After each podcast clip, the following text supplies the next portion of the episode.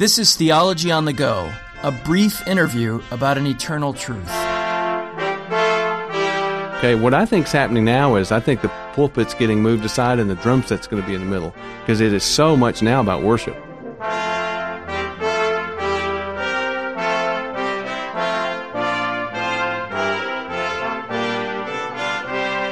Hello and welcome to Theology on the Go. I am Jonathan Master, joined by my friend Dr. James Dolezal, and we are delighted to have as our guest a singer and songwriter who has recorded over 31 albums of music, 4 million albums sold in total, all kinds of uh, number one hits. He's hosted a radio program. He's a graduate of Western Kentucky University, has an honorary doctorate from Cairn University, and when not touring, lives in Franklin, Tennessee with his wife, Susan. So, Michael Card, thank you for joining us today to talk about music and the Bible. Thank you. Thanks for having me. Well, let me just start with a general question. What role does music play in the scriptures? We know in churches it's a subject of debate and a sort of subject about which people feel very passionately. What about in the Bible? Yeah, it divides a lot of people in the church today, I think. Well, from It does. from from the, the beginning when I was when I got started uh, I couldn't play in my church because the guitar was demonic and that kind of thing. So yeah, it's it's always divide. It's always been a, to my knowledge, it doesn't divide anybody in the scriptures. Pe- I don't remember anybody arguing about style in, in music in That's the Bible. interesting, yeah. I never I never thought of But that. But it does play a key role at key moments. Oh, absolutely. Well, Socrates says when the soul hears music, it lets down its best guard. And I think what happens with music, it becomes a vehicle. I think it's largely overrated. I think musical giftedness is way overrated in the church. I mean, it's nothing next to hospitality or compassion or something like that. But we put musicians, you know, on a pedestal, just like we put great speakers on a t- pedestal, and that's just one gift. But I think music is a way to engage the bridge between your heart and your mind, which is your imagination. I think that's what makes it so powerful. And my mentor, B- Bill Lane, would always say theology was always sung before it was put in, in like a concrete form. You'd always sing it first. I don't know if that's true or not, but it's a cool, it's a cool quote. I actually think that is true. I think of my students, probably a lot of the theological assumptions they bring into my classroom are ones that were sort of built into them through the music of the church. Ah, well, it music bypasses something. I mean, I think that's the danger of music. If you can make people sing something, you can make them believe it, even if it's. I mean, Hitler. They had all kinds of songs, right? The Nazis had all kinds of songs.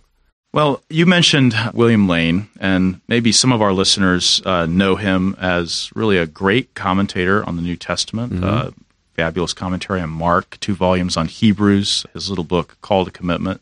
Maybe you could say something just briefly about William Lane as a Bible scholar. When people think Christian musician, they they don't ordinarily draw a close connection to a world class Bible scholar like Right. William Lane was. What role did he and his his seriousness about the scriptures play in your formation and how you thought about what you would do with music? Yeah. Okay.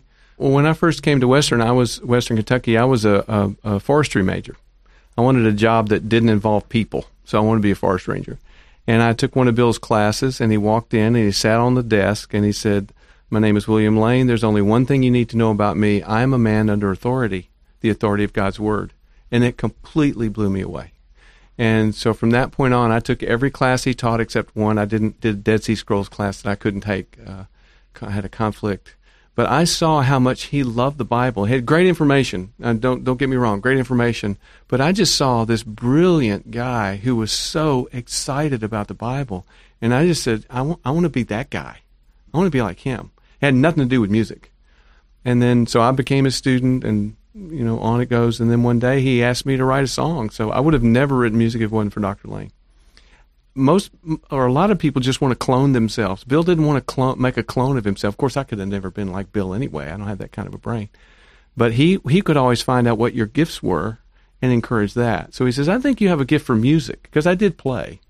But music is was you know in my world was just to attract girls with right in college you play the guitar the student center to attract girls didn't have a higher purpose in mind but Bill Bill understood something I didn't understand So you've talked about yourself as as almost wanting to be a Bible teacher at a certain point, and even Yep. maybe today. So should that be the posture of Christian musicians? I mean, if you're if you're a musician that God has gifted with musical ability, should you basically almost think of yourself more as a teacher of the Bible or a theologian than a musician, or how does that work? How would you put those two things together?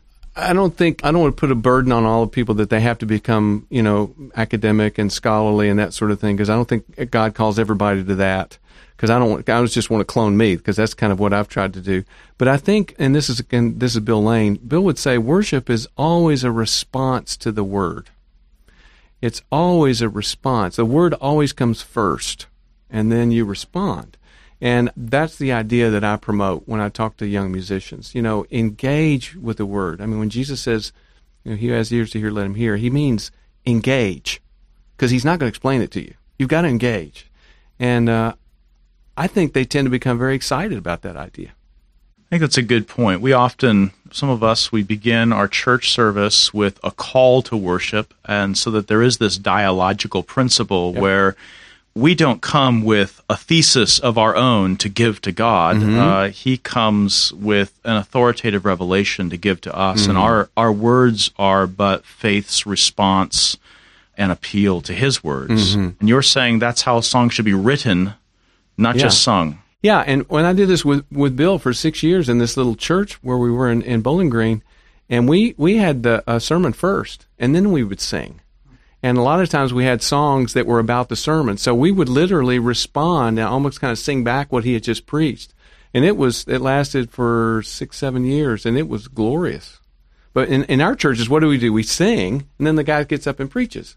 And I think we've got it. Yeah, there's, and that maybe it creates a disjunction in our mind that the singing is a kind of thing that can be sealed up on its own. Mm-hmm. And, you know, sometimes we'll even say, after the worship, yes, then there will be the preaching, or yeah. we talk like that. But well, and I think that's changing. I mean, what does the Reformation do? Reformation takes the altar, moves it aside, and puts the pulpit in the middle. Mm-hmm. Okay, what I think is happening now is I think the pulpit's getting moved aside, and the drum set's going to be in the middle because it is so much now about worship. I mean, almost worshiping worship sometimes. I think there's an over. I get. I say there's an over focus on musical giftedness that is way out of proportion in the church now. For the first time now, I see on on Facebook on uh, Monday, people are posting pictures of the worship service like it was a big concert. You know, maybe I'm just getting old, but I'm becoming my father, but that makes no sense to me anymore. Well, you know, it, it sounds like in a lot of these cases, they're using music as a kind of way to generate emotion, and yeah. then maybe that prepares you for hearing something authoritative but, word. Yeah, yeah, yeah, yeah, yeah. But then, but then that's going to naturally lead to an elevation of the musical gift. Yeah. as a way to generate this kind of emotion. Yeah. And you know, think back to the Old Testament, you don't see that in the Old Testament. Right. I'm trying to think like the when Solomon dedicates the temple, they have all kinds of music, every kind of music you can you can think of, and Solomon does his prayer. I don't I don't know if you call that a sermon or not, but there doesn't seem to be any conflict between them what they're doing. And right. in temple worship, they had music going on. Uh, I think periodically, three or four times a day, this almost symphonic music would play in the temple. So it was woven into into their service. I mean, we see Jesus singing one time, but I think he sang a lot more than that. Sure. Yeah. Yeah. In your own songwriting, as a response to the Word of God, you've touched on a number of themes. I'm thinking maybe the last time we had a long conversation, you were you were talking a lot about slavery mm-hmm. and some of the things that are involved with that, some of the resonances for our own day, but then some of the significance of it in the New Testament. So, how have those things come about? I mean, have these just been things you've been studying in your own personal time with the Bible, and yeah. then these that sort of naturally become a part of your music? Well, it started really with Bill giving me his sermons. So I started with this great content. The very first song I wrote for him was based on the second miraculous catch of fish in John 21. He gave me this sermon. And so I write this song about the second miraculous catch of fish. And so for six years, not every Sunday, but frequently, he'd give me a sermon. I'd write a little chorus. Sometimes they worked, sometimes they didn't. And then after he died, I just kind of kept doing that. I would, except I would do the studying myself. I do my own homework. He was doing my homework for me before. So, have you ever had occasions where the writing of the music has actually given you a greater insight or a sort of different angle yeah. on whatever it was that you're studying? Oh yeah, all the time. What, can Can you give an example or two of that? Because well, I think that happens right when we sing hymns. It sort of brings home truths that we know. Right. Um, in a different way. Well, and it happens when you write a sermon. I mean, in the process of you know integrating it and condensing it, you just see things that you've never seen before. And uh, yeah, songs happen like that a lot because the form it forces you into three minutes, three and a half minutes, three verses and a chorus and maybe a bridge. One of the blessings of this podcast is we're able to do it in my office and we're able to do it kind of on our own schedule. But one of the downsides of that is sometimes we have minor equipment failures. And uh, we had one of those when we were interviewing Michael Card. Uh, we are uh, reflecting on that conversation. And when we went back to listen to it, we realized that, in fact, the last few minutes got cut off. So, what James and I want to do now is try to re uh, We- remember. We are the consolation prize Yes. for the grand finale that was Michael Card. Yes, exactly, exactly. We're going to try to maybe get some of his music to cut in at the end so that you can have at least some Michael Card here.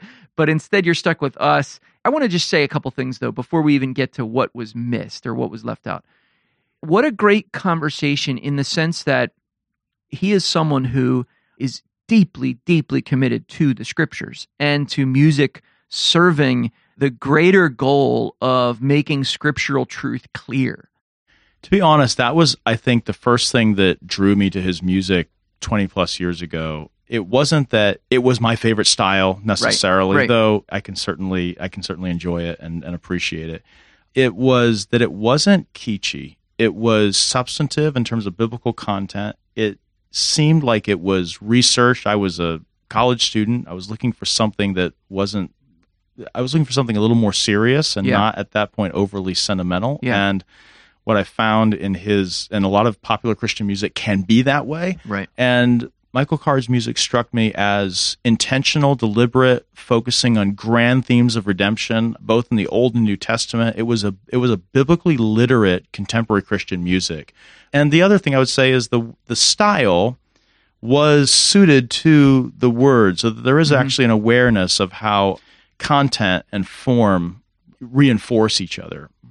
Yeah, and that came out, and all of that is very intentional on his part because what was clear was when we when we probed a little more deeply, or you actually asked, I think most of the questions probed a little more deeply into the idea of the relationship between someone who is leading in music and singing and who's musically gifted in that way, and then the pastor of the church, if those are two different people.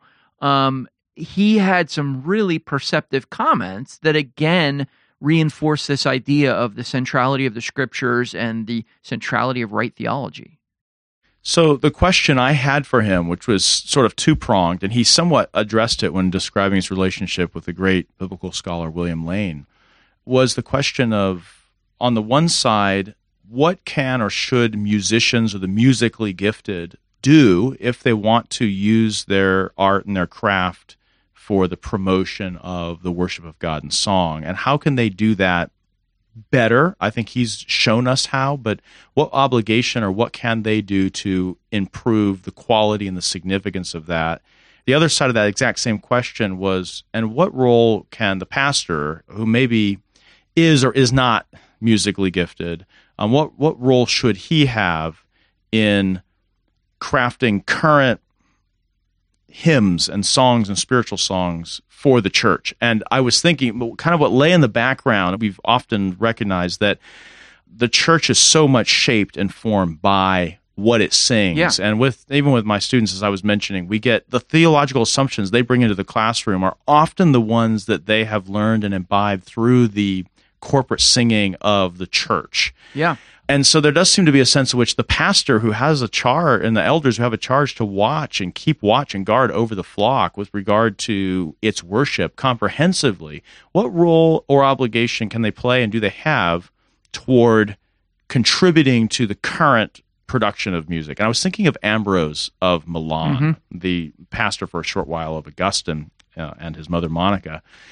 And that was just at the time when end of the fourth century there's great trinitarian controversy and ambrose undertakes to write all of these magnificent trinitarian hymns that are really meant to not show off his skill at, at hymn writing though it is actually quite impressive Yeah. but to really steep the minds and hearts of his people in really deep and important biblical and Christian truth. And it was really a des- it was a theological it was beautiful music and well done. We still sing some of these hymns today, but it was really designed with a theological goal of protecting his people through good substantive music. Well, it can work the other way too, because earlier in that same century, you have the, I guess, ministry, you could say, of Arius right. in Alexandria and throughout the surrounding areas in Egypt. And he was himself a somewhat prolific songwriter Hmm. for obviously for his own heretical cause. And it is a striking reminder of the way in which what we sing kind of sinks deeply into our hearts and informs and shapes what we believe and how we articulate what we believe. I would say this is a concern I have because sometimes when I will be preaching somewhere or even just participating in a service somewhere, I'll think this is um well sometimes I'm sometimes the things that are being sung are wrong theologically, at best imprecise, unbalanced, impoverished.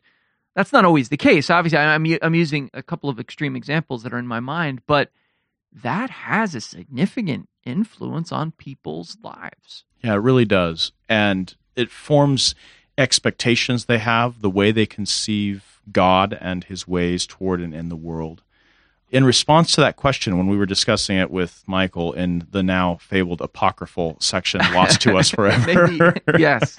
but his response was even again to point to his relationship with his pastor and academic mentor and friend William Lane, who really got him started in music for the church by giving him his sermon notes and saying, "Can you set you know set this to use your gifts and set this to music?" Where so William Lane, who so far as I know was not himself a uh, musician or a writer of music, did take a proactive role by taking a, a discipling role toward a young Michael Card Right. and giving him solid content to work with early on so that his sermons were in effect being turned into three minute distilled Yeah. songs. I thought that was an impressive model that we don't, we often, you know, I think he brought up the fact that sometimes pastors feel like they are in conflict with the musically Right. gifted. Right. Uh, and his encouragement to us was to really draw them in, bring them into what you're doing as a pastor, Yeah. and give them something good to work with. Yeah, and of course, it wouldn't always have to work itself out in the in a musician composing something new. I mean, Sure. Michael Card did that, and that was appropriate for his congregational context.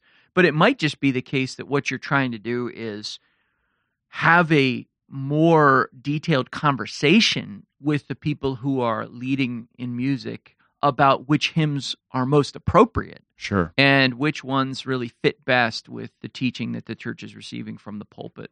I did that as a pastor. It takes a little extra work because you're going to have to you, you're going to have to work through that. You're going to have to know your hymnal or whatever source you're using Yeah. well, and you'll want to get the musicians on board with that Right. and not feel like they're being completely pushed aside, but that there's a purposefulness and an organic integrity to the entirety of the service.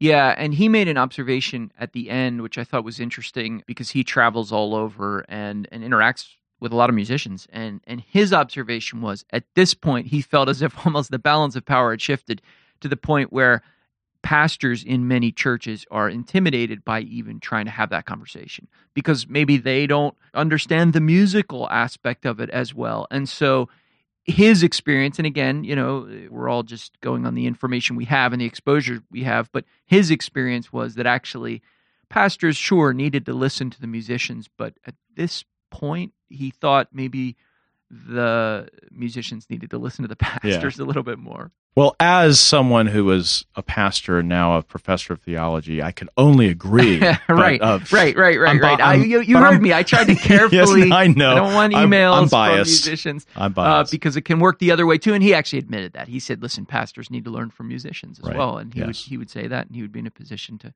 make that assessment. Well, thanks for listening. Thank you for your support, your continued support of Theology on the Go. Remember that all the Alliance podcasts and writings are supported by listeners like you. So if, if you can make a donation, you can do that at placefortruth.org or alliancenet.org. There are buttons to donate. And thank you again for listening to Theology on the Go, a brief interview about an eternal truth.